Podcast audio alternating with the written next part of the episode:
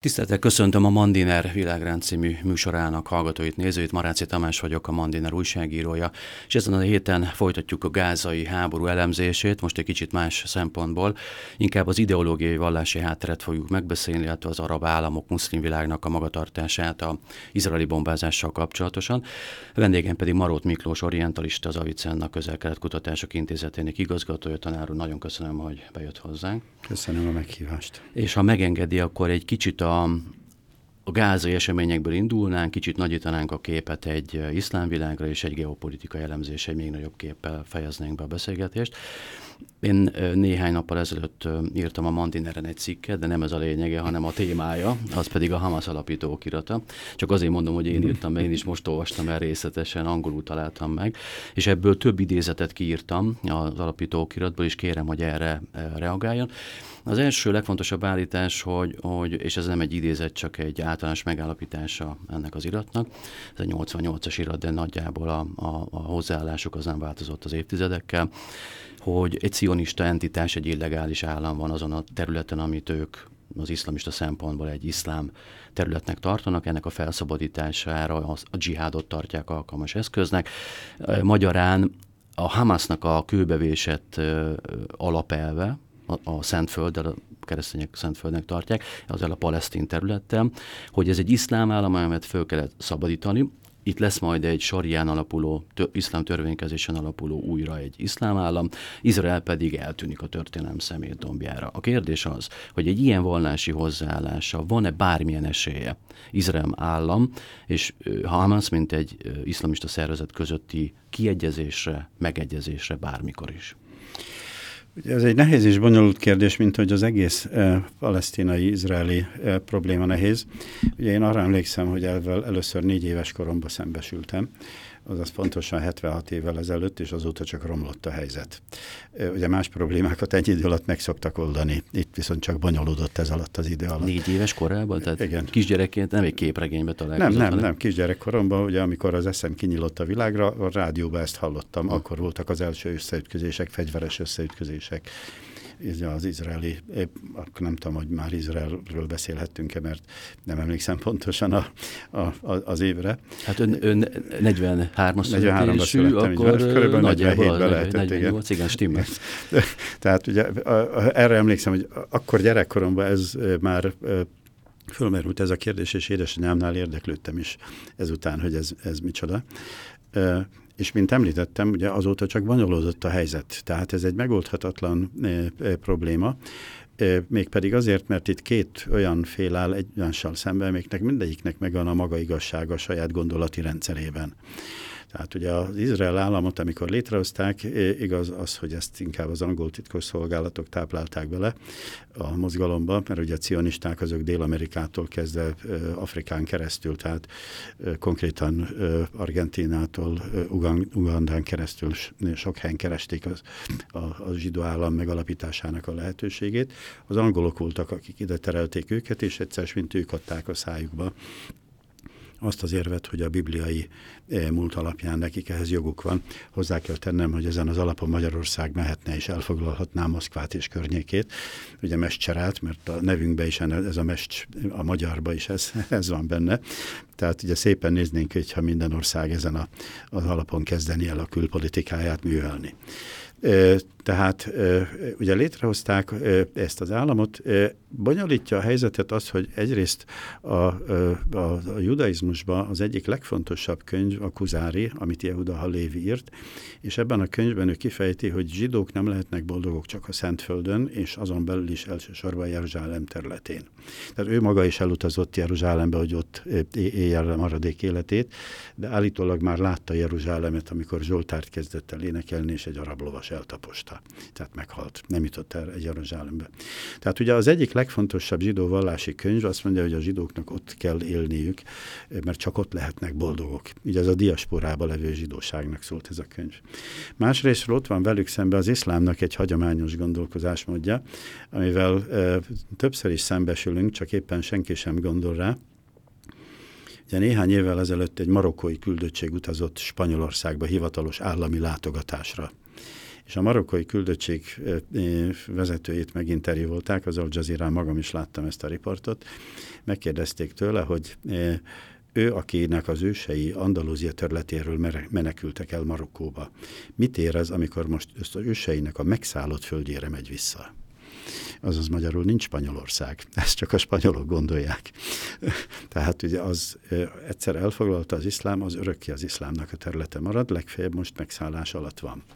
De ezzel szembesülhetünk mi is, egyfajta kulturális restaurációval, amikor Törökország több országot megkért, hogy ott hadd építsen mecsetet. Ugye Bukarestbe tudomásom szerint fölépítették már a mecsetet, mi Magyarországon kiváltottuk a Gülbaba türbével. De ez ugyanaz a mentalitás. De remélhetőleg ez a kultúra területén megáll, és nem gondolják azt, er, Erősen reméljük, igen. Fizikailag is vissza kell hódítani Makarisztánt. Vagy... Igen, egy, egy, erősen reméljük, hogy ez így lesz. De most hát ez a gondolkodásmód ott van, hogy ott, ott az iszlám volt otthon, tehát ők, ők, ők most azt elvesztették átmenetileg, megszállás alatt van. Tehát van egy ilyen fajta gondolkozásmód, tehát vallásilag motivált gondolkozásmód mögötte.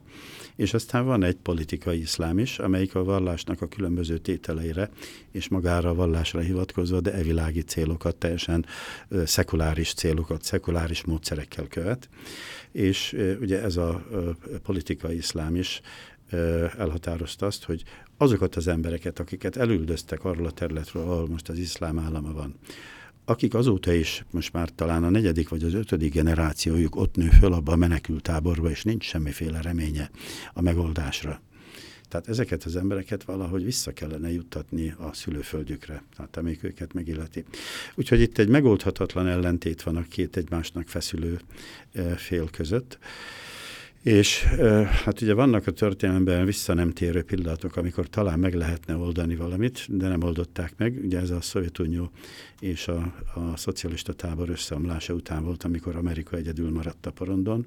Meg tudta volna oldani, hogyha észrevette volna a lehetőséget, ha akarta volna, nem tudom, miért nem csinálták. A Oszlói Egyesség az, az egy működhető az, lehetőség lett volna 93 Így van, így van az Oszlói Egyesség. Igen, én magam is beszéltem izraeli kollégával, egyetemi tanárral, aki azt mondta, hogy a palesztinai szomszédjaival abba a pillanatban gratuláltak egymásnak, ők átmentek gratulálni a palesztin szomszédoknak, azok örömmel fogadták, visszahívták, tehát viszontlátogatásra hívták a palesztin szomszédokat, akik másnap meg is jelentek nálunk, az asszony egy palesztin zászlóba csavarva, tehát jött, tehát nem rejtve palesztin érzelmeit, és nagyon jól megértették egymást.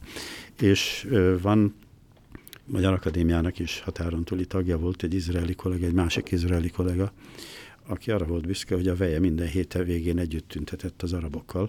Tehát az izraeli társadalomban és az arab társadalomban is megvan a hajlam arra, hogy fölfogják azt, hogy ki kell békülni. Tehát meg kell osztozni azon a területen. Történelmileg is volt erre lehetőség, mert Haim Weizmann annak idején elment a szaudi uralkodóhoz, aki később a szaudi király lett, még mielőtt megkapta volna a királyságot, és megegyeztek benne, hogy az izraeliek hozzák a technológiát, és megtanítják rá az arab földműveseket is.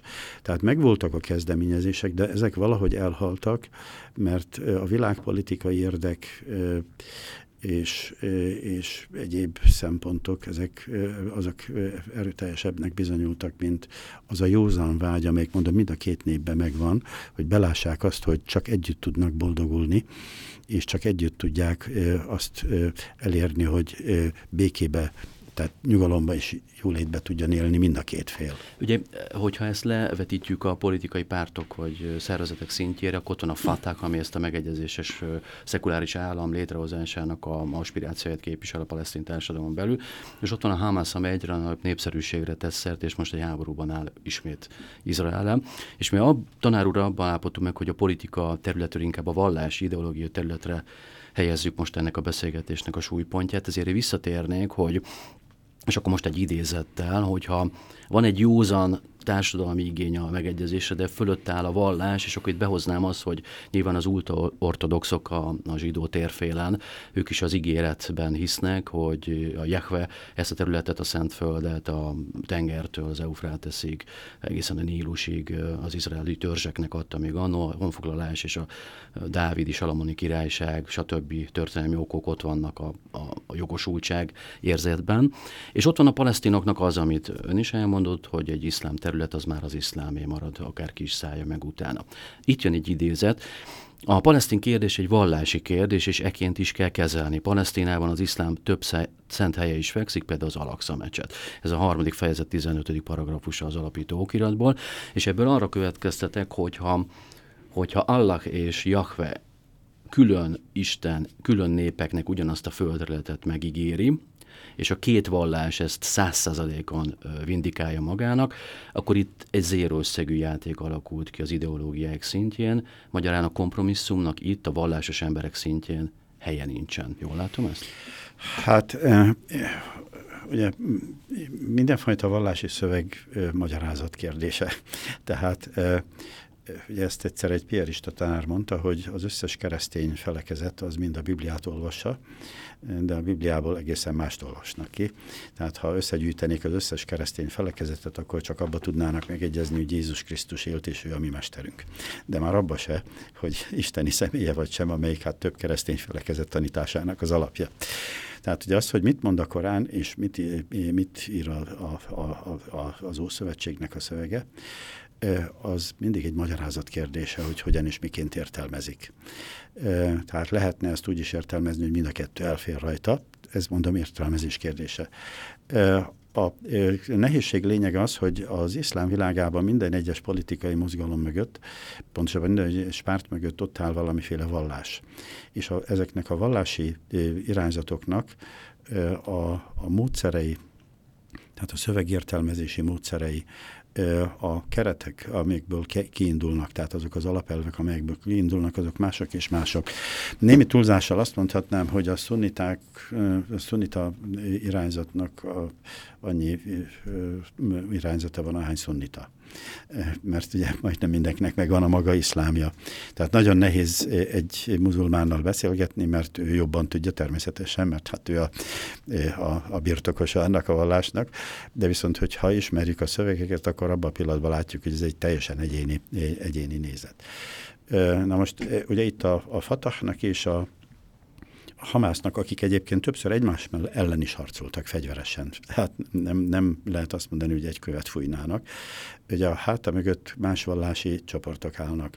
A Fatah az egy átlagos szunnita társaság, a, a Hamász az pedig a muzulmán testvériségnek a talaján áll. A muzulmán testvériség pedig annak az Ibn Hambalnak a tanításán, amelyiknek a tanításán alapul egyébként a vahábitizmus is.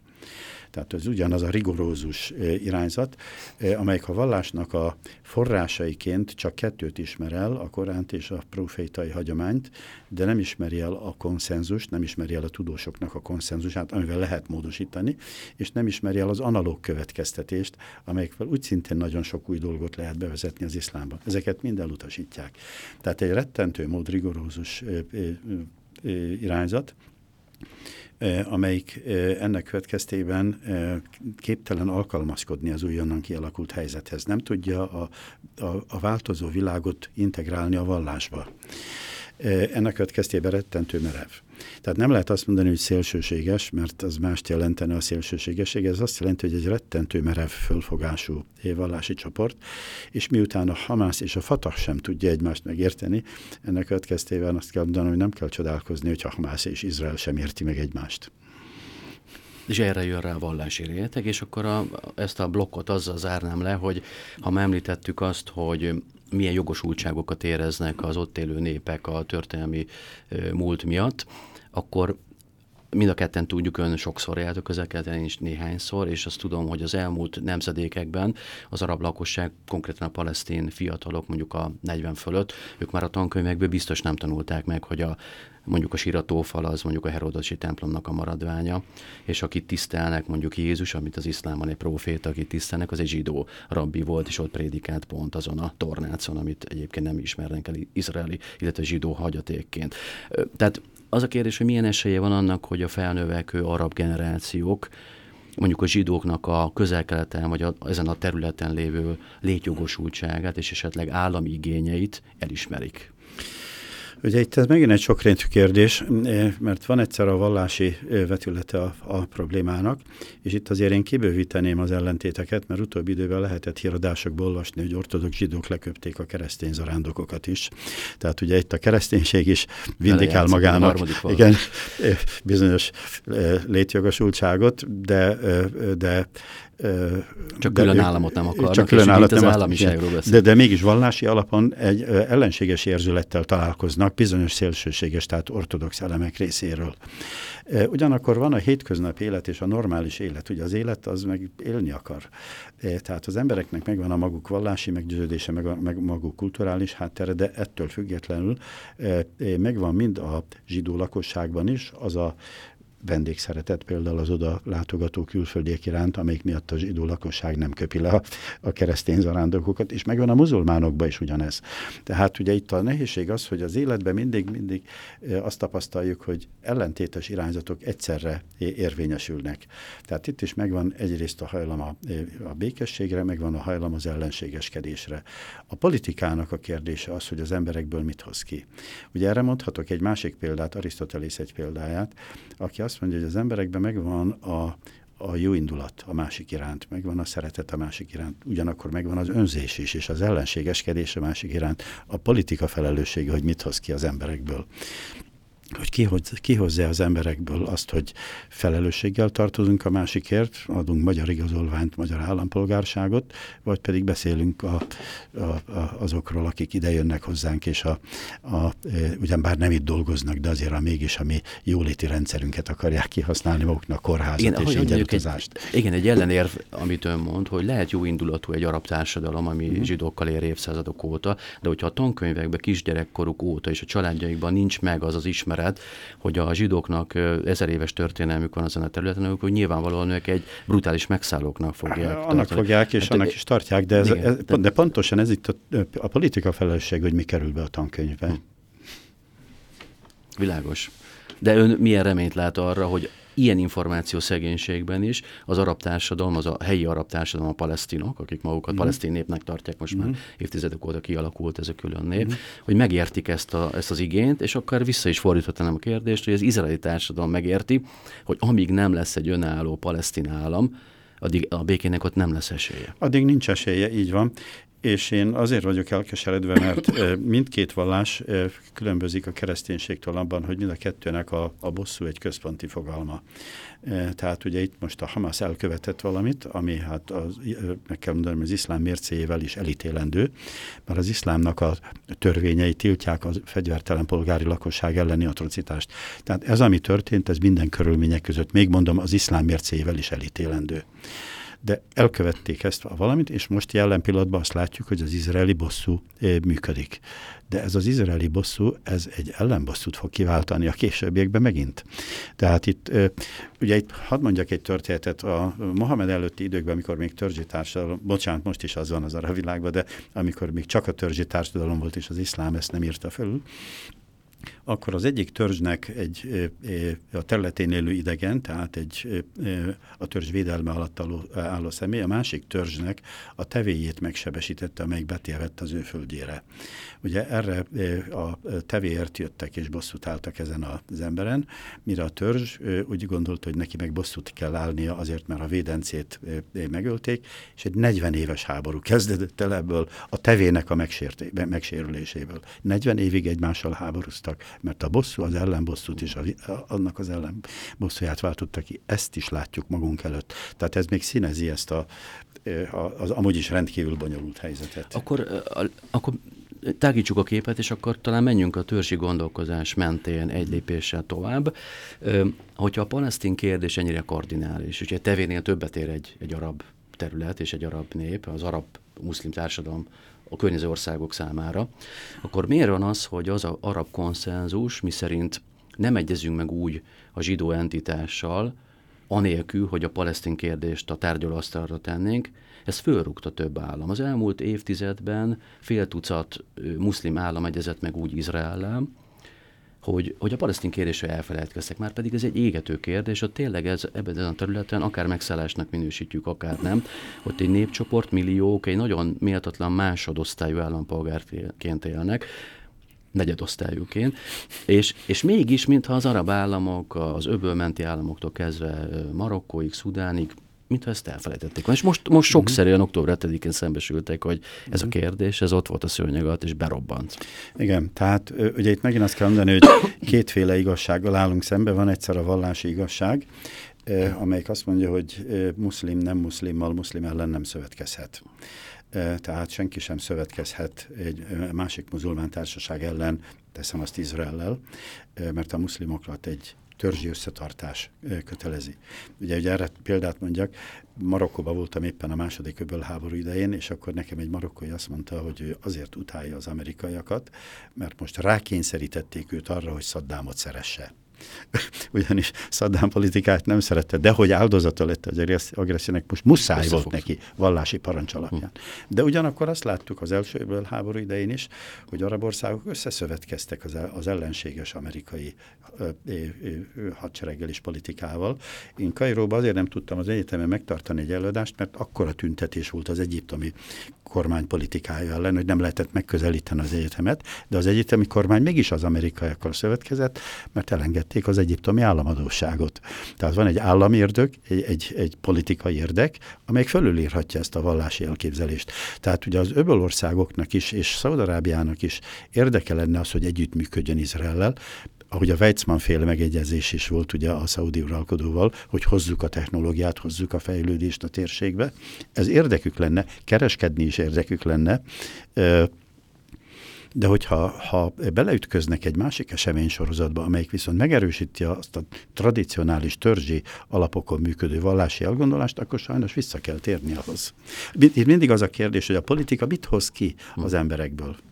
De most a palesztin kérdés berobbant. És az arab álláspont is most, ugye hát most Izraelről mindenki elhúzódik, Igen. az egyezmények még élnek, de a hozzáállás az nagyon megváltozott. Viszont ugye most másfél hónapja bombáz Izrael egy palesztin arab lakosságot a gázai övezetben. Most mindegy, hogy ugye a terrorizmus ellen megy a háború, de az Bocsánat, arab... ez terrorizmus ellen megy, bizonyos hírügynökségekben már, más hírügynökségekben népírtás. Igen, más értelmezés szerint. Igen. A, nyilvánvalóan most az arab államok egy olyan helyzetbe kerültek, hogy azon elv szerint, amit ön is említett, most a muszlimoknak a muszlimok érdekében kéne Igen. cselekedni, de, de nem nagyon látom, hogy ez, a, ez az érdekérvényesítés akár az ENSZ-ben, akár bármilyen fórumon erős lenne. Ugye a regionális háborút egy arab állam nem vállal fel a palesztinokért, most sem. Miért nem? Nem. E, ugye itt ö, megint csak azt kell látni, hogy e, van egyfajta propaganda háború, és van egy valóságos háború. Vannak a, azok, az, azok a megnyilatkozások, amelyeket meg kell tenni azért, hogy a mundér becsületét védjük, és vannak az érdekeink. Na most ugye Irán állandóan fenyegeti Izraelt. De tulajdonképpen Irán nincs abban a helyzetben, hogy háborút indítson, mert nincs érvényes imámjuk, és háború indítása csak az imámnak a joga. Tehát Irán az szavakban háborúzik csak hozzá kell tennem, hogy ö, ö, annak idején Saddam Hussein is erre fizetett rá. Ő is a tettek helyett inkább a szavak mezeire lépett. Mert és, ha lenne imám, akkor Irán bevállalna egy regionális Ezt én nem tudom, hogy mit csinálna, hogy milyen állam érdek lenne, de jelen pillanatban nincs abban a helyzetben. 500 év óta síít a állam Irán, és 500 év óta nem indított háborút. Senki ellen sem. Az egy más kérdés, hogy a, a suba alatt mit csinál, hogyan és kikkel. Proxy minden, dolgokkal ez, ez, ez minden más, sok de konkrétan, igen, de konkrétan ő a saját hadseregével nem indulhat meg. Védekezni védekezhet. Na most, ugye itt az előbb hallottuk azt a kifejezést, a dzsihád kifejezést. Ugye a dzsihád nem úgy van, hogy valaki politikus elkurjantja magát, hogy most dzsihádot folytatunk, mint ahogy ez, ezt általában ezt szoktuk látni, vagy pedig még annál is rosszabb néhány közlegény azt mondja, hogy ez most dzsihád. Ugye annak megvan a vallásilag előírt feltétele, hogy ki az, aki bejelentheti a dzsihádot, és milyen körülmények között, és az mit jelenthet. Tehát itt a dzsihád, ami egyébként nem azt jelenti, hogy szent háború, hanem csak az, hogy törekvés, dzsihád kifejezés, az megint egy olyan, hogy a politika fölhasznál valami, a politikai iszlám fölhasználja a vallásos iszlámnak a szókincsét, és a fogalom készletét, és, és, és teljesen evilági érdekekbe jár el. Tehát ugye itt a, a, a arab országoknak nem érdekük Izrael háborúba lépni, de ugyanakkor mégiscsak van egy vallási parancs, hogy nekik szolidárisnak kell lenni a másik muszlim állammal. Na most ezt a szolidaritást meg tudják csinálni úgy, hogy ők tartózkodnak, tehát szavakba Izrael ellen foglalnak állást, de tartózkodnak attól, hogy bármit is csináljanak. Tehát az palesztinoknak mindig is ez volt a bajuk, hogy az arab világ értük csak szóban áll ki. Legfeljebb pénzzel segíti őket. És akkor itt, itt van egy nagyon fontos kérdés még, hogyha a Facebookon naponta jön szembe velem egy olyan videó, hogy több, több videó, hogy az umma, az iszlám közösség, a muszlimok globális közössége bajba van, szenvednek a muszlimok a gázövezetbe, és azonnal adakozzál, segíts, hogyha igaz muszlim vagy a palesztin ügyön. De hogyha megnézzük, hogy, hogy ezeket a videók honnan származnak, mondjuk Katar, vagy Egyesült Arab Emírségek, stb., ott éppen a sivatagba vízerőműveket, meg aranykilincsű hoteleket építenek, tehát óriási fényűzés megy, hogy ilyenkor ezek az államok miért nem dúlnak a zsebükbe a gazdag sejkek. Ott van egy szenvedés évtizedek óta, és ott van egy iszonyú fényűzés, és egy nyugatbarátság, és politikai érdekek a vallás előtt. Hogy van ez? Ugye itt ez megint csak egy, mint mindegyik nagyon, nagyon sok rétű kérdés. Az iszlám alapvető természetéhez tartozik az adakozás egyébként.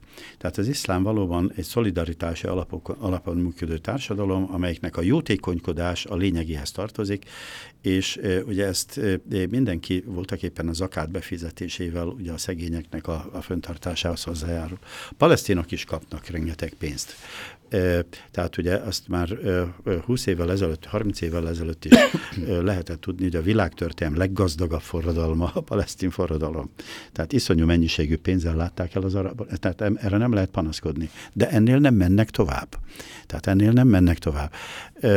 Ugye itt ezek az országok megtették volna, hogyha már Katarról beszélünk, hogy nem Fülöp-szigeteki vendégmunkásokat hívnak, hanem palesztinokat. De ez nem jut az eszükbe. De miért nem? Ez nem. Hát ez is benne van, nem Mert a, a palesztin mozgalomnak volt egy korszaka, ugye egy hős korszaka, amikor azt mondták, hogy először ezekből az országokból kell demokratikus országot csinálni, és aztán majd, ha ezek mind demokratikusak, akkor majd együtt megoldják a palesztinai kérdést.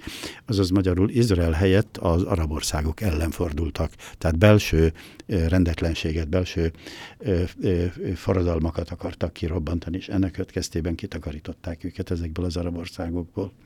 Nem is engedik be őket. Tehát senki sem akar a saját országába fölfordulást. Viszont pénzt azt adnak, de ugyanakkor mégsem állnak ki értük, mert ugyan az országnak nem az az érdeke, hogy Izrael a háborús konfrontációba kerüljön. Tanár úr, akkor itt az adásunk harmadik blokkját vezetném fel azzal a kérdéssel. Én tudom az ön nagyjáboli álláspontját, én telefonon az adás előtt, ugye, mm. amikor beszéltünk, akkor ezt elmondta nekem, de kérem, hogy ismételje meg. hogy a nyugati narratíva az az, hogy a Hamász október 7-i akciója mögött Irán áll. Volt egy október másodikai Beiruti találkozó, Hamas vezetői találkoztak iráni vezetőkkel, és a nyugati média és a nyugati titkosszolgálat amerikai külügyminisztérium úgy rakja össze a történetet, hogy mivel az iráni forradalmi gárda, stb. finanszírozta Hamas most már 93 óta, nyilvánvalóan az Izrael gyengítése a fő ambíciók, és el, emögött az akció mögött is Irán volt. És felhozzák azt, hogy az ok az lehet, hogy miért pont most, hogy egy izraeli-szaudi kiegyezés volt a háttérben, ez már majdnem révbe ért, és ezt az iráni rezsim nem akarta, hogy ez, ez az üzlet, vagy ez a politikai alkul létrejöjjön most bevetették a Hamaszt. Mi az ön verziója? Ugye ez megint csak egy azt kell mondanom, ilyen propaganda szándékkal megfogalmazott narratíva, hogy ezt a csúnya szót használja. Tekintettel arra, hogy Irán az síta állam, a Hamász pedig egy szélsős, de nem, ezt nem mondanám, hogy szélsőséges, hanem egy rigorózus szunita irányzat. Irán nem áll mögötte, hanem Irán a Hezbollah mögött áll. Ugye Amerikában az ügyeletes mumus Irán. Tehát bármi történik, akkor mindjárt Iránt kiáltanak. Hozzá kell tennem, hogy aznap, amikor megjelent ez a hír, hogy a gonosz tengelye Irán, aznap éppen Sirázba akartam Teheránba repülni a feleségemmel, és láttam az arcokat. Iránba Amerika barátok az emberek. Tehát, ja, ugye a hatalom milyen, az a kérdés? A hatalom, a hatalom a az olyan, olyan amilyen... Ajatollak rezsim az de, milyen. De, de ők értik a hatalomnak a játékát. Az, hogy a hatalom mit mond, politikai szándékkal, az előbb mondtam, hogy rengeteg propaganda beszéd van ezekben az országban tettek helyettesítésére, az egy egészen más kérdés. Tehát Iránt nem lehet megtenni egy ilyen mumusnak, mert nem az. És Irán nem fog síta állam létére egy szunnita mozgalmat támogatni, amelyik szunnita mozgalom azért jött létre, tehát rigorózus szunnita mozgalom, mert határos Egyiptommal, és Egyiptomban a muzulmán testvériség nagyon erős. És hogyha megnézzük azt, hogy hol erős még a, az az irányzat, az előbb éppen elmondtam, hogy a vahábitizmus az, amelyik ennek a bölcsője a, a, a, a, a muzulmán testvériség tevékenységének. Közelebb vannak azok az országok, amelyek el, eszmeileg rokonok a, a, a Hamász ideológiájával, vagy amelyből a Hamásznak az ideológiája származik. Igen, de a, ugye a logika az, egy, egyrészt van bizonyítékok, hogy 93, tehát az Oszló Egyesség nem volt ínyére Teheránnak, és állítólag az amerikaiak állítják, hogy ezernyi bizonyíték van, hogy iráni közvetítések külföldi tömeg, fegyverek, igen, tömeg, tömegpusztító fegyvereket is bizonyítottak Irakba. Igen, Aztán kiderült, hogy nem voltak. Nem, és ez nem bizonyított, hogy iráni eredetű fegyverek vannak a Hamas kezében? Az, az, hogy mit mond a hírügynökség, azt az ember kritikával fogadja. Lehet, nem hogy úgy volt, lehet, hogy úgy volt, lehet, hogy nem úgy volt. Én nem látom bizonyítéknak azt, hogy az amerikai külpolitika mit mond ebbe az esetbe. Abban se lát logikát, hogy egy síta hatalom a szunnita államhatalmak gyengítésére egy azok ellen szerveződő muszlim testvériségből származó Hamaszt használ, hogy gyengítse az arab rezsimeket, például Egyiptomot? Én azt hiszem, hogy Irán túl van értékelve ebbe az esetben. Iránnak megvan a maga gazdasági baja, maga nehézségei. Örül, hogyha a síta testvéreit tudja támogatni, akik rászorulnak úgy szintén. Tehát jelen pillanatban éppen ez a probléma, hogy a síták körbevették Szaudarábiát. Tehát ugye Jemenben is ott vannak a síta lázatok, a, a huszi törzsnek a, az emberei. Ez, azokat látatlanba elhiszem, még akkor is, hogyha nem mondja egyetlen hírügynökség sem, akkor is elhiszem, hogy az irániak támogatják őket ahogy a Hezbollahot is, igen, ahogy a, a Hezbollahot, ahogy Bahreinbe is támogatták egyébként a, a többségbe levő lakosságot, síta lakosságot a kisebbségbe levő szunnita hatalommal szembe. Ez egy tiszta sor. Az, hogy ők mondjuk a gyönge vagy kevés anyagi képességüket, amelyeket egyébként Szíria támogatására is felhasználnak, és Irán gazdasági bajban van, tehát hogy mekkora pénzeket tud mozgósítani a Hamásznak a támogatására, ezt én azért kétekedve fogadom, főleg annak a fényében, hogy kiderül, hogy Európa vastagon támogatja őket. Tehát én nem, nem Iránig szaladnék akkor, mm. amikor a, a, a Hamász mögött álló erőket kell keresni. De amikor a, amikor a, a kezdő okot elemez, elemzi a nyugati sajtó, vagy nyugati szakértők, hogy egy formálódó izraeli-szaudi kiegyezést próbáltak meg bombázni ezzel az október 7-i terrortámadások, abban lát rációt, hogy Iránnak ez tényleg érdeke volt, hogy ez ne jöjjön létre? Lehet, hogy van benne ráció, hogy ne jöjjön létre, de kérdés, hogy azért tette valamit, de hadd mondjak valami mást. Egy orientalista kollégánk ott hagyta a tudományos pályát, elment külügyi szolgálatba, és aztán mint fiatal diplomatát elküldték Amerikába továbbképzésre, ahol elvitték őket a különböző hírügynökségekhez is, és bemutatták nekik azt, hogy az amerikai hírügynökségek hogy dolgoznak alá az amerikai külpolitikai törekvéseknek. Igen, ez sok mindent megválaszol. Oké, okay, ez teljesen érthető. Akkor térjük vissza akkor a, a stúdiónkba, Amerikában, és nézzük meg, hogy a Mondiner felületén hogy tudjuk ezt elemezni. Viszont volt egy másik megegyezés, kíváncsi vagyok a véleményére. Ugye a kínai közvetítése tavasszal volt egy az eddigi logikának ellenmondó uh-huh. szaudi-iráni közeledés, uh-huh. egy kapcsolatfelvétel több hosszú évek óta. Ennek mi a jelentősége? Ez, ez igazából ez csak egy, egy helyzeti alkú, hogy ez egy hosszabb távú és mélyen szántó, a közel-keletre nagyon is hatással lévő közeledés, aminek nagyon fontos kimenetei lehetnek a közeledésben.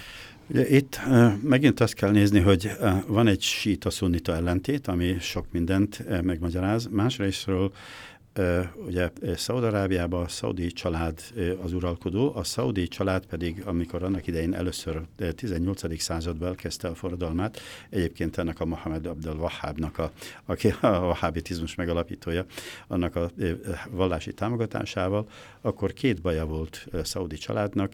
Egyrészt keleten a Perzsőből partján a síták és a perzsa hatás, másrésztről nyugaton tehát Hijázba a török jelenlét. Uh. És ennek következő, a törökök viszont a szufizmussal azonosították magukat, tehát az, az, az, az, az iszlámon belül a szufizmust tolták előtérbe, mert avval tudtak sajátos jelleget adni a török államnak kik a szaudi-arábiai vahabitizmusnak a fő ellenségei, a síták és a szufik. Tehát van egy politikai gyökere a, annak a vallási hozzáállásnak, amelyiket, amelyiket a szaudi-arábiák részéről látunk. Másrésztről van egy fajta politikai realitás, nevezetesen az, hogy a szunnita világnak a vallási vezetője a, a szaudi család és Szaudarábia, a síita világnak a vezetője Irán. Mind a kettő lokális nagyhatalom. Tehát tulajdonképpen ketten egymás, a két dudás egy csárdába tipikus esete. Igen. Tehát a közel-keleten két olyan ország van, amelyik a, a hatalmi, a, a regionális hatalmi pozícióra pályázik, és ezeknek az érdekellentéte még színeződik a vallási ellentétével is. Na most a kérdés megint csak az, hogy hogy akarják eldönteni ezt a küzdelmet? Úgy, hogy egymással akarják megvívni, és egymást akarják esetleg kiütni vagy gyöngíteni, vagy pedig összefognak. Ugye ez a két lehetőség van. Ugye eddig ők a szembenállást választották. A síták sokkal jobban szervezettek, mint a szoniták, mert előbb említettem, hogy annyi fajta ága van a szonita vallásnak, a hány szonita. A síták viszont egységesek. Van egy központi tanítóhivataluk. És ennek következtében egységesen lépnek föl.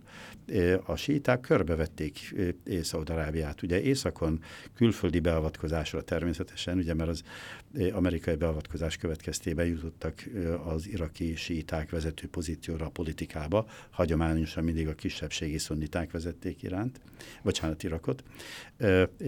Ugyancsak belső fejlemények okánál fogva Szíriába síta vezetés van, ugye a, a bászpárton belül, ugye az alaviták, és Libanonban is túlszaporodták most már a síták a másik két felekezetet, tehát a keresztényeket és a szunitákat, tehát kialakult egy síta félhold, ezt már régóta mondták.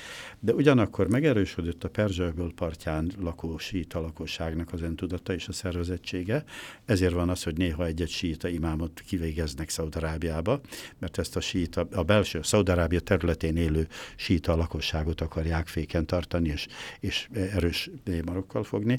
Ott van Bahrein síta többséggel, és most már Jemenben is síta vezetés van. Tehát Szaudarábia úgy érezte, hogy Irán körbevette. Katar is jóban van Irán. Katar is jóban van, bár az egy szunnita ország, Igen.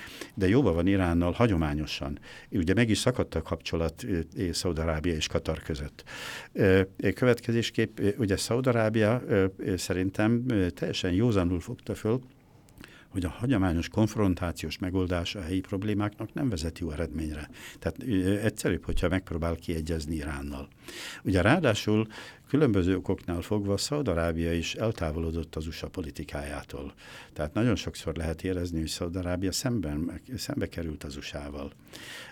És ebben az esetben, hogyha keresi, hogy kikkel tud összeszövetkezni, akkor csak a térségbeli ugyancsak USA ellenes erőket láthatja maga mellett. Nagyon érdekes, mert 2017-ben a Trump nagy mesterterve az volt, ugye, hogy, hogy szunnita amerikai szövetséget kell, egy mini nato hogy nem is tudom, hogy nevezzem, egy védelmi szövetséget a közel-keleten az Irán elszigetelésére. És ugye egy nagy kutya belépett a képbe, egy új játékos a közel-keleten Kína és az ő közvetítése gyengítik most Amerikát. Úgyhogy ez egy hihetetlen geopolitikai küzdelem. Igen, ez egy sok ismeretlen egyenlet, amelyiknek nem tudjuk, az oroszok is ott vannak rá. Ők is ott vannak, akik egyébként hagyományosan a közel-keleti keresztények védelmezői. Tehát nem véletlen, hogy Szíriába a, a, a, az Assad kormányt védték, ugye mert az Assad kormányában ugye volt a 10% sítára támaszkodtak, és a 14 vagy 15% keresztényre, ketten együtt 25%-át adták valaha az ország lakosságának, most már megváltozott a helyzet. De a, a kormányon levő keresztényeknek a mentora Oroszország volt. Mindig is. Tehát nem véletlen, hogy az iszlám állam elleni küzdelemben a nyugati érdekekkel szembe, akik az iszlám államot támogatták, bár szavakba elítélték, e, ugye gondoljuk arra, hogy McCain szenátor hányszor ment el az iszlám állam területére, és ígért nekik mindenféle támogatást. Németországban magam olvastam a sajtóba, hogy német hadi hajók kémkedtek, a, a, a szíriai hadmozdulatokat árulták el az iszlám állam katonáinak. Tehát az hivatalos állam. Tehát a nyugati országok is az iszlám államot támogatták, miközben szavakba elítélték.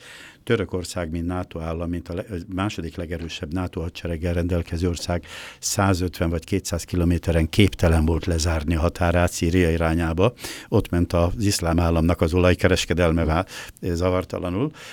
Izrael a hivatalos Assad kormánynak az állásait bombázta, amivel akár tetszik, akár nem, de az iszlám államot segítette. A törökök meg a kurdokat. Igen, és a kurdokon keresztül tudott bejutni az USA, hogy ő is ott tudjon ülni majd a tárgyalóasztalnál.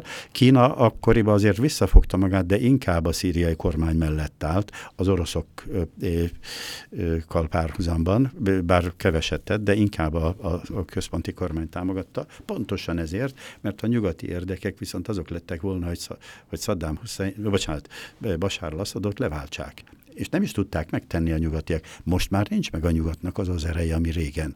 Most már kérdéses, hogy az orosz-kínai együttessel szemben egyáltalán tudnak valami er, jelentős eredményt elérni. Tehát ugye ez, ezért változik most a közel-keleten a helyzet, Ugye egy borzasztó érdekes átmeneti korszakban vagyunk, amelyik az egész világra érvényes, de a közel-keleten is ez, ennek, ez a változás ez le fog csapódni, és meg fogja változtatni az erőviszonyokat. Nagyon köszönöm, hogy ezt mind elmondta. Ez egy nagyon érdekes ügy, és tényleg nagyon komplex.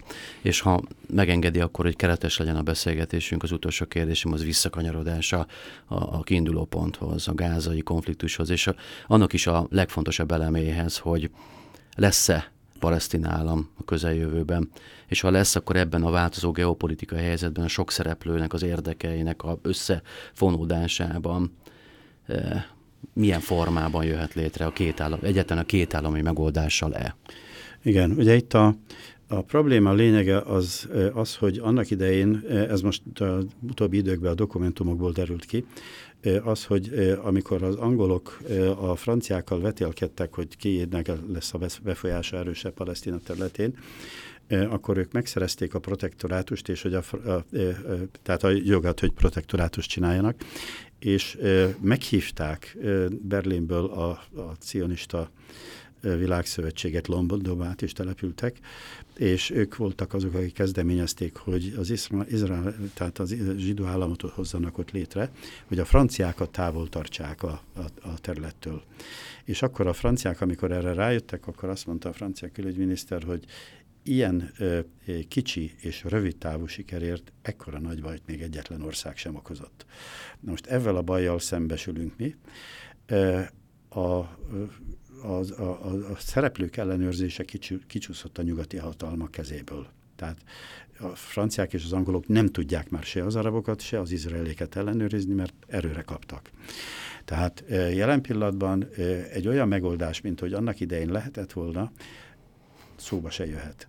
Itt most a világpolitika alakulásától és beláthatatlan tényezőktől függ az, hogy valaha létre lehet-e hozni valami kiegyezést a közel-keleten. Ennek szerintem az első lépésének mindenképpen annak kellene lenni, hogy annak az ENSZ határozatnak, amelyeknek alapján fölállt az, az izraeli állam, ugyanez az ENSZ határozat a palesztin állam fölállításáról is rendelkezett ennek az ENSZ határozatnak érvényt szerezzenek, és végre fölálljon a palesztin állam, hogy a, legalább a menekültáborokat föl lehessen számolni. Tehát, hogy valamiféle civil életet lehessen adni azoknak a, a családoknak és azoknak az embereknek, akik most már 70 év óta menekültábor, vagy nem tudom, 50 év óta menekültáborban élnek. És hogyha a, a palesztin államot a mérsékeltebb muszlim vezetés alatt lehetne létrehozni, és nem pedig egy ilyen rigorózus mozgalomnak a vezetése alatt, én akkor látnék arra lehetőséget, hogy kiegyezenek egymással. Ugye az USA-nak a kezébe van a megoldás kulcsát, az izraeli állam és az USA pénzétől függ. Tehát évente kap nem tudom hány milliárd dollárt, ugye ez változik, különben nem, nem életképes. Tehát az USA-nak a kezébe ott van egyfajta megoldási kulcs. Ott van a nemzetközi közösség kezébe a másik megoldási kulcs, a palesztin állam felállítása, amivel ki lehetne húzni az, az elégedetlenség méregfogát de jelen pillanatban senki sem mozdul, hanem mindenki állást foglal, meg elítél, meg deklarál. Ez olcsóbb egyébként, ez utóbbi. Oké, okay, tehát évek. Tehát magyarán évek még. Ez évek, és, és nemzetközileg a különböző ellenséges politikai táborok egyeztetett akciójára lenne szükség. Vagy egy Trump elnökségre. Esetleg. Trumpal meg lehetett volna egyezni annak idején, mert az is egyfajta megoldás lett volna egyébként, és Trumpal meg lehetett volna, az oroszok is meg tudtak volna egyezni. Tehát én azt hiszem, hogy egy Trump-féle amerikai vezető, bárki legyen is az, de aki felelősséggel gondolkodik, és nem a a fegyverlobbinak az érdekeit, vagy a, a világcsendőr szerepét, vagy nem tudom, mit tartana fontosabbnak, hanem a megoldást. Avval lehetne elérni, mert támogatást találna a többi ö, nagyhatalom részéről is. Köszönöm szépen, tanár hogy bejött hozzánk, és ez nagyon, nagyon értékes elemzésnek találtam, úgyhogy még egyszer folytatjuk még egy közeljövőben. Szóval reméljük, hogy már arról esetleg évekkel később, hogy hogy született meg a megoldás a közelkeleten. Köszönöm szépen. Köszönöm szépen. Én Kedves... ilyen optimista nem vagyok. Hát sajnos én is, de meglátjuk, mert, mert valahol ki kell lyukadni ennek a történetnek. Marót Miklós hallották, kedves hallgatóink, nézőink. Ez volt a világrendnek az eltő adása, és akkor jövő héten folytatjuk. Viszont lehetőség, viszont Köszönöm szépen.